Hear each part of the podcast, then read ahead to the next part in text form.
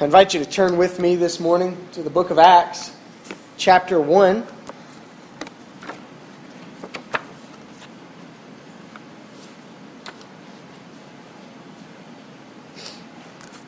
And we'll read verses 4 through 8 of chapter 1, and then verses 1 through 4 of chapter 2.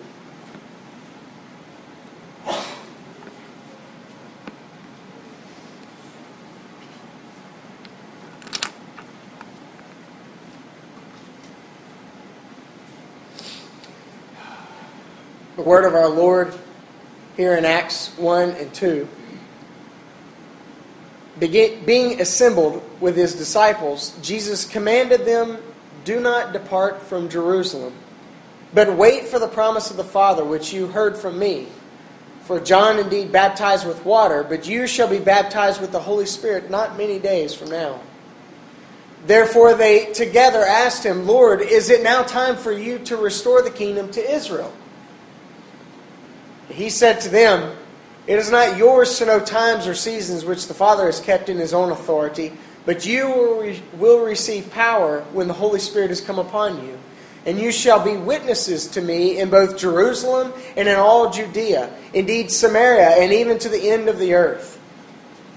On the day when Pentecost was to be completed, they were all with one accord together. Hmm. Suddenly, a sound came out of heaven as a violent rushing wind, filling the whole house where they were sitting. And there appeared to them tongues as of fire being distributed, and one sat upon each of them. And they were all filled with the Holy Spirit and began to speak with other tongues as the Spirit was giving them utterance. Let's pray.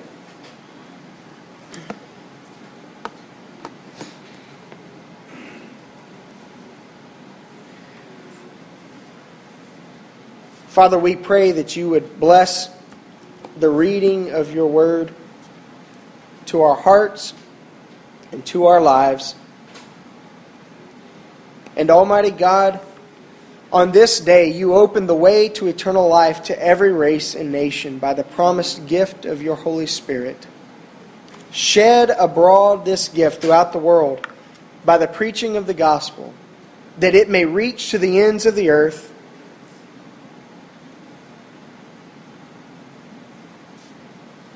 We pray all of this through Jesus Christ our Lord, who lives and reigns with you in the unity of the Holy Spirit, one God, forever and ever.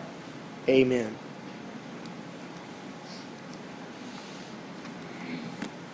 I'm going to ask a question,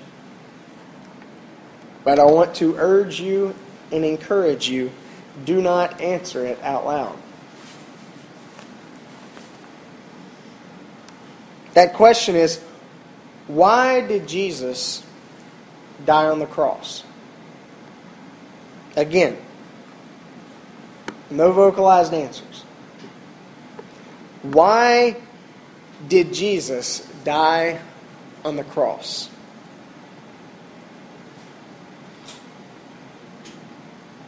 If your answer is something related to so that I can get to heaven when I die, I'm sorry to tell you, but your answer is wrong.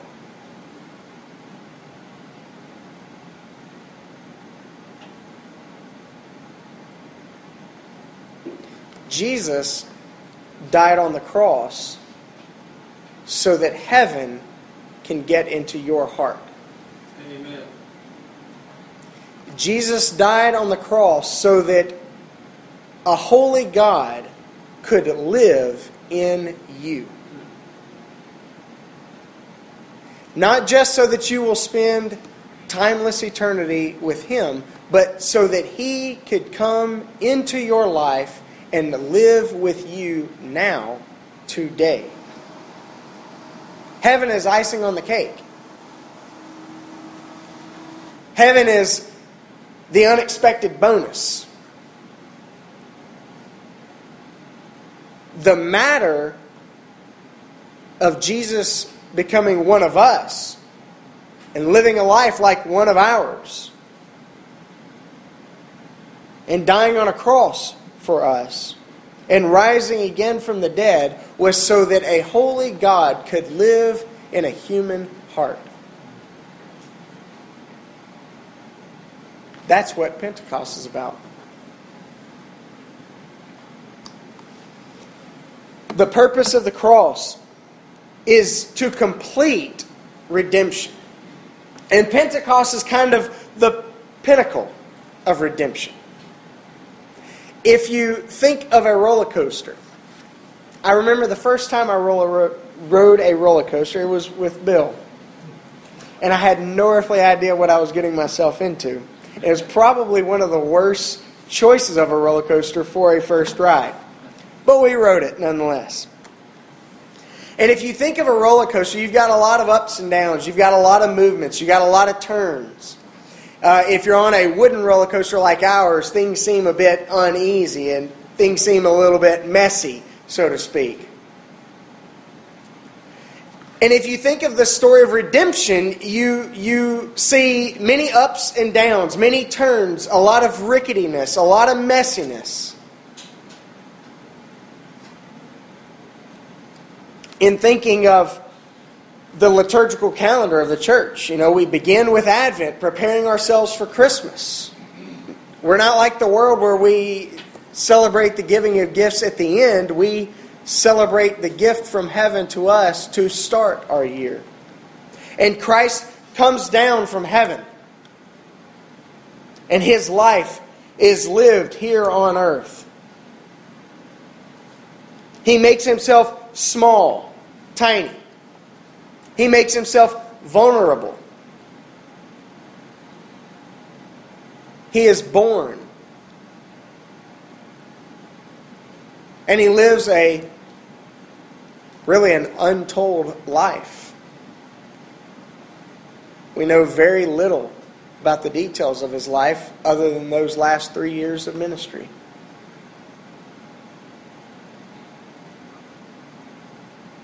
And in the cross,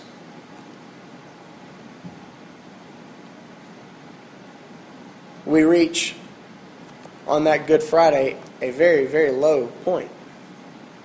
When we hear our voices screaming for him to be crucified. But just before the cross, we hit a high point, Good Friday, and we hear our voices crying out, Hosanna to the Son of David. Blessed is he who comes in the name of the Lord. And we celebrate that small high point just before the cross. We dip down into the cross. And beyond the cross, we dip down into despair. Our Lord is dead, and he's buried in a grave. We think very, very little of that Holy Saturday when Jesus was in the bowels of the earth. On Easter Sunday, he comes shooting up out of the ground. And not only does he come shooting up out of the ground, that's a high point in and of itself, but that high point continues to build, it continues to grow. He spends 40 days with his disciples teaching them. And then he ascends to the Father's right hand. Another high point. The high point is just building and building and building. And he tells his disciples right before the ascension, You wait, tarry in Jerusalem, do not go anywhere. Kind of, I'll be right back. And they're waiting on this high point. Now imagine it. You're on the roller coaster. After all the turns and all the twists and all the dips and rises, you're rising and rising and rising and rising, and it seems like oh my goodness, this thing can't get any higher. And then what happens on Pentecost is it, it, it's almost as though the bottom just falls out. And things get a bit messy.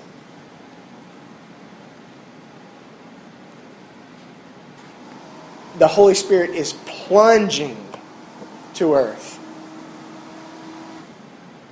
The roller coaster, having reached its highest peak, is dropping all of a sudden. And all of God's intentions for humanity, all of what God has longed for the human heart, comes rushing downward to the ground of the earth. Redemption is messy.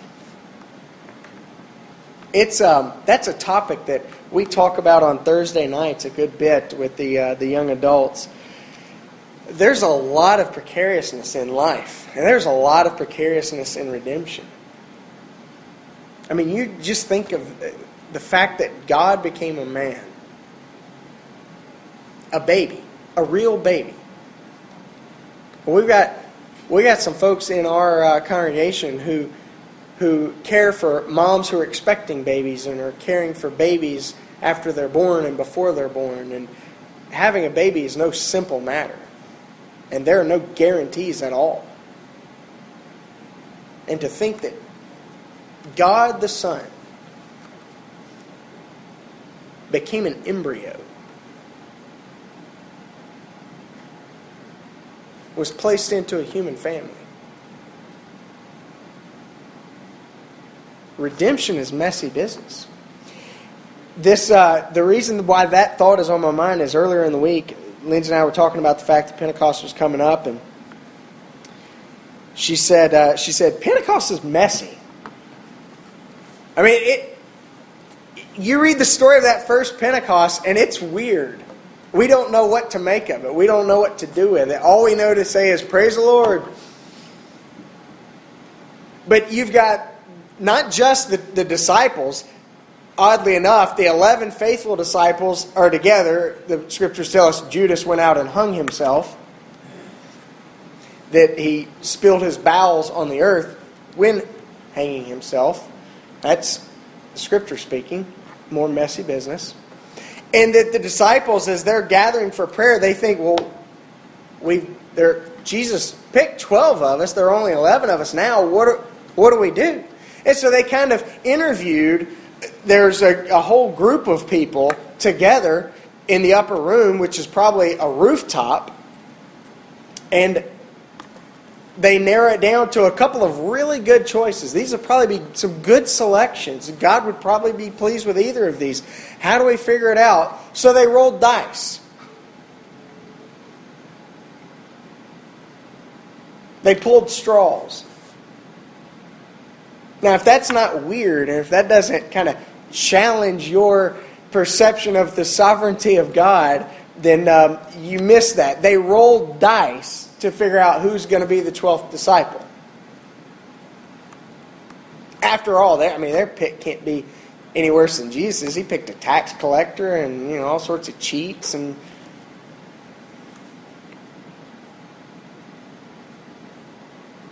So they're gathered together 10 days after the ascension, he told them, Do not go anywhere. I'll be back. Uno momento. And they're gathering together, 120 some odd folks. They're praying.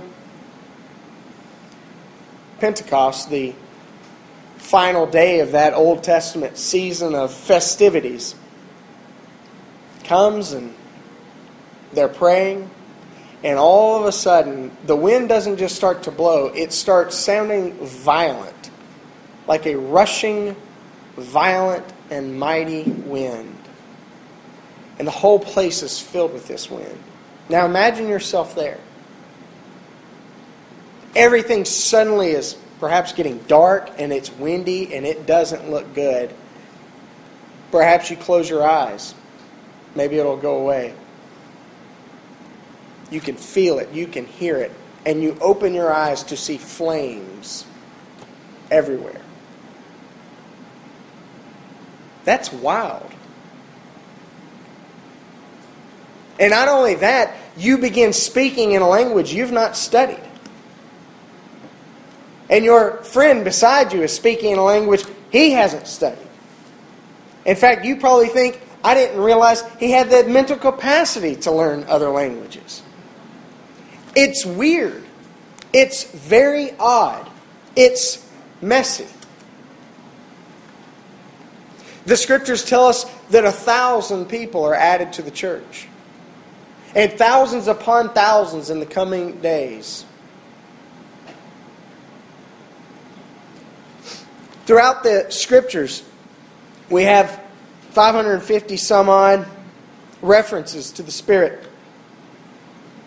In the Old Testament, there's about 200 references, and it's the Hebrew word ruach, which means breath, wind, or fire. In the New Testament, it's 350 or more. Pneuma. The Spirit is spoken of in relationship to creation in the book of Genesis. The Spirit hovered over the face of the deep.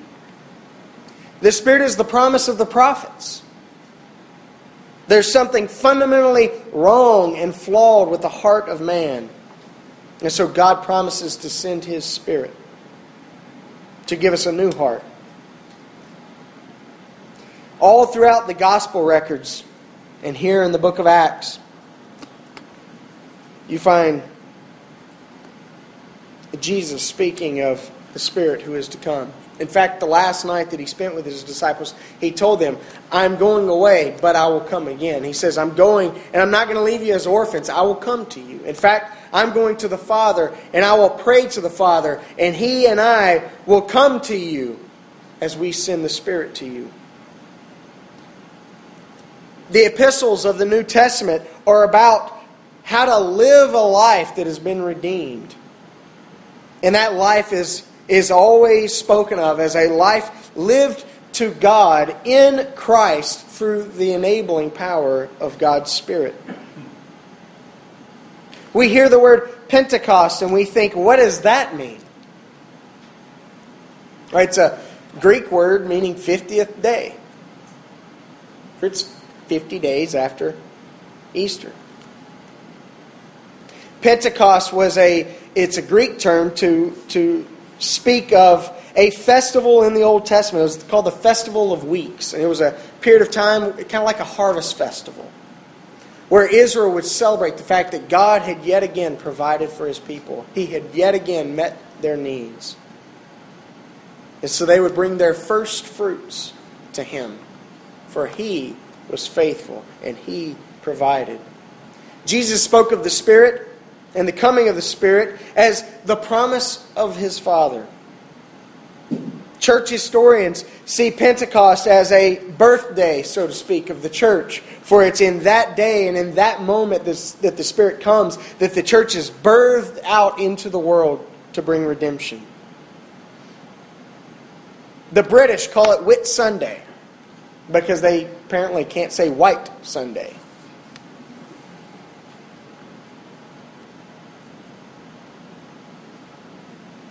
It's a day where we celebrate, kind of like the Old Testament people. Now, no, we don't celebrate for weeks and weeks on end with festivities, but we're celebrating much the same that the Old Testament people celebrated in this festival of weeks. God has provided. He has provided not just crops, He has provided what is needed for the human heart. He has met our need. There are symbols that are used in the celebration of Pentecost. I'm wearing a red shirt because red is typically associated with Pentecost. If you go into the children's church room, you'll find red streamers hanging everywhere, representing tongues of fire descending on our children. Gold is another color that's often associated with Pentecost purity, royalty. In the scriptures, Spirit is spoken of as a dove, a sign of peace. Oftentimes, you'll find a, an olive branch in that dove's mouth. But there are three fundamental images used of God's Spirit throughout the Scriptures that of breath, water, and fire. And as we think of Pentecost as being the fulfillment of God's promise to his people and as the fulfillment of his provision for his people, I want to look at what God does provide for us in the coming of the Holy Spirit. The first is simple He provides for us a new birth, He breathes His breath upon us and in us.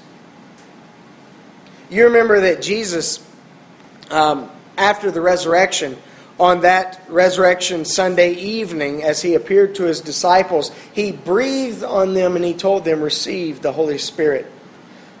you remember the creation of Adam, how God formed him from the dirt of the ground and he breathed into him the breath of life.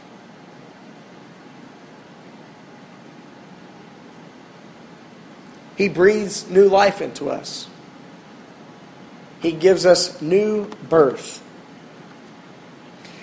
Paul, in speaking to the Romans, said essentially if you do not have the Spirit of Christ living in you, then you do not have Christ living in you. To have Christ is to have the Spirit, and to have the Spirit is to have Christ. And what Jesus told his disciples on that Maundy Thursday, the night he was betrayed, was that he and the Father would come to live in their hearts through his Spirit, to give new life and a new birth. He breathes into us this new birth. He offers to us also a pure heart. The promise of Ezekiel, some of which David read for us this morning, is that our heart is broken and dirty and cold and lifeless, but He wants to give us a new heart, a heart of flesh, not a heart of stone. And one of the images that Ezekiel the prophet uses in that passage is that he will sprinkle us with clean water and he will wash us and make us clean and holy. We speak of sanctification, and too often we think of that as some high flown theological term. But it's simply the way in which God makes us holy. He cleans us up. He offers to us not just a fresh start, He offers to us a pure heart, a heart that has one motive to love God and others with every ounce of our being. And if we're resting simply on we've got a new life and a new start and a clean slate, and we don't look to our hearts and the need of our hearts to be cleansed and our hearts to be turned toward others, then we have fallen short of the fullness of what God offers us. Because He offers us not just a new birth through His Spirit, He offers us a pure heart. And that's for not the spiritually elite, that's not for pastors, that's not for lay leaders, that's not for you know, heads of Christian organizations or denominations. That is for all who have the Spirit living within them. He comes to take up residence and he comes to clean house.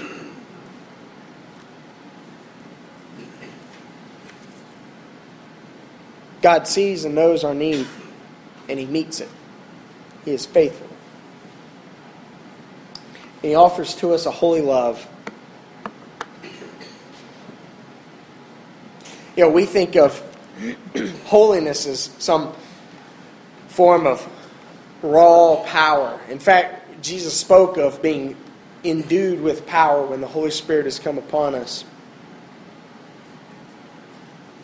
But we think too often, like the disciples think, oh, good, so you're going to give the kingdom back to Israel now. You're going to give back to us our political and geographic influence, right, Jesus? He basically tells them, mind your own business, and that's not your business. We think hey, we give our hearts to Jesus and everything's put back right, and we're going to be movers and shakers. We're going to be people who can influence others. In fact, that's the content of a lot of books on the Christian bookstore shelves is how to be a better influencer. How to have more power. But the power that God offers us through His Spirit is not some raw power that we can wield for our own ends. It is the power to live a life of love, of holy love. There is no holiness in Scripture apart from love, and there is no call for us to love except for as God, the Holy One, loves. And God offers us fire to burn up the impurities of our love. Imogene and I were talking before the service about Pentecost, and we were talking about the wind and suddenly the fire and the fear we might have felt.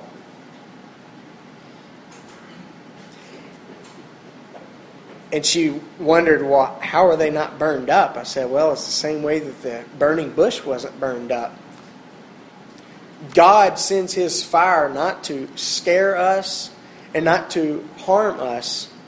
God sends his fire to cleanse us and to purify us. And we spoke about how gold is refined in fire. It's melted down, and its impurities rise to the top. And the goldsmith is able to scoop those impurities off. And much in the same way, God wants to burn up our lives, not to destroy us, but to refine us, to purify us, to make us holy in love. Enabling us to walk in His ways.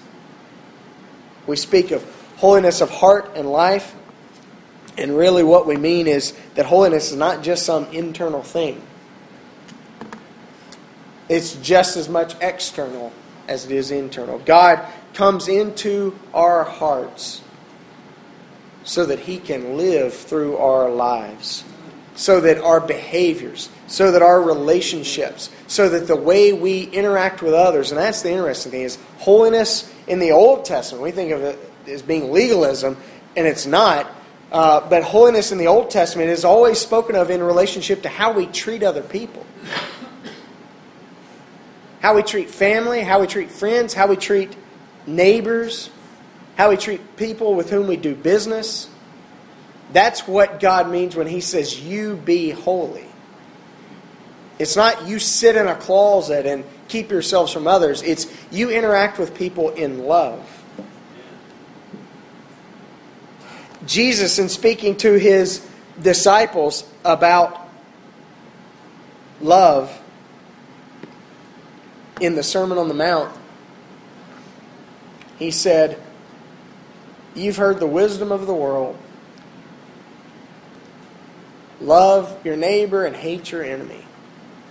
Now, that hate your enemy part's nowhere found in the, in the Old Testament. We think he's quoting the Old Testament, he's not. Love your neighbor is quoting the Old Testament. Hate your enemy has nothing to do with the Old Testament. That's the wisdom of the world. You do to others what they've done to you. Jesus said, that is not to be so. Love your enemies. Pray for those who curse you. Bless those who use you.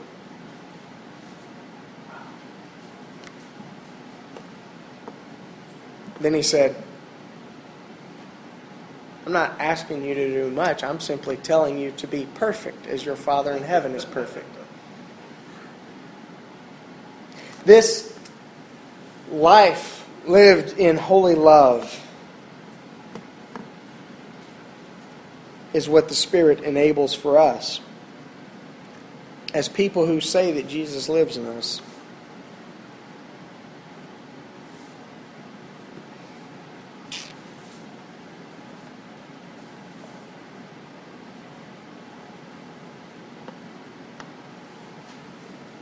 If you're um, taking notes, if you're the note taking type, this next thought is not a uh, it's not a fourth point.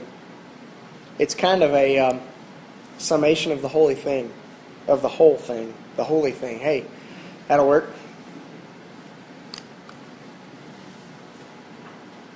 Back where we started.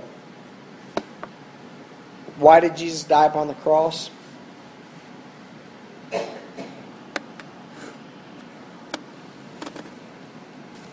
So that the presence of a holy God could be ours.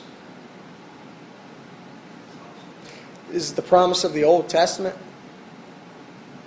This is what consumed the thoughts of the prophets. This is what Ezekiel and all of his really odd, messy images is getting toward.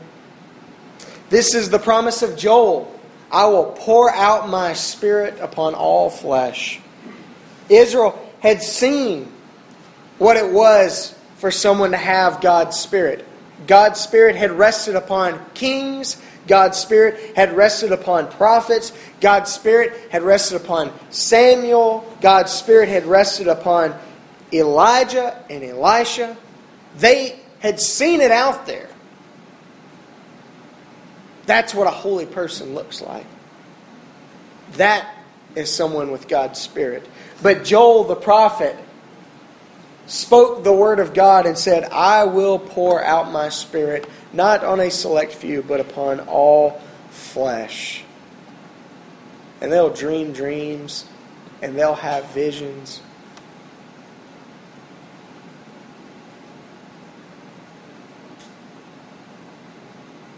This is what all of the New Testament is about.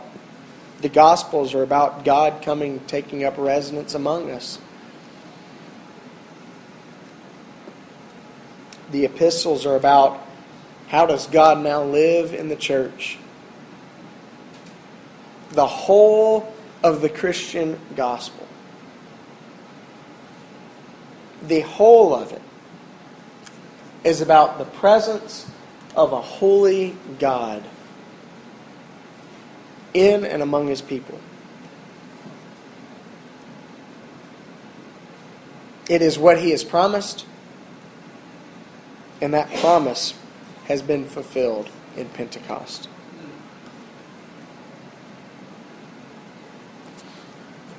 Perhaps our prayers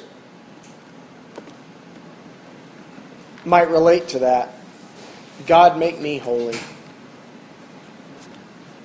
God, purify my interactions with others. God, help me to forget about myself and my influence and my power and what I want, restoring the kingdom of Israel to me. Lord, help me to live with a pure heart and a holy love.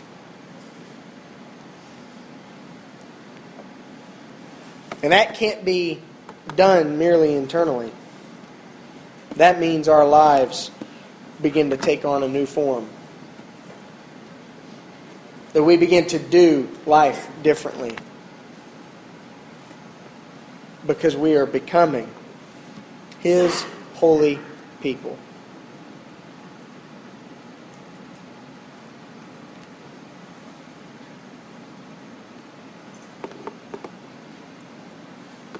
As we draw to the end of the service, sometimes I feel like it, it needs uh, not to be said because it's just assumed. But if you'd like to come and pray, then you may do so. If you'd like to just sit quietly and pray, I invite you to do that as well. Let's pray.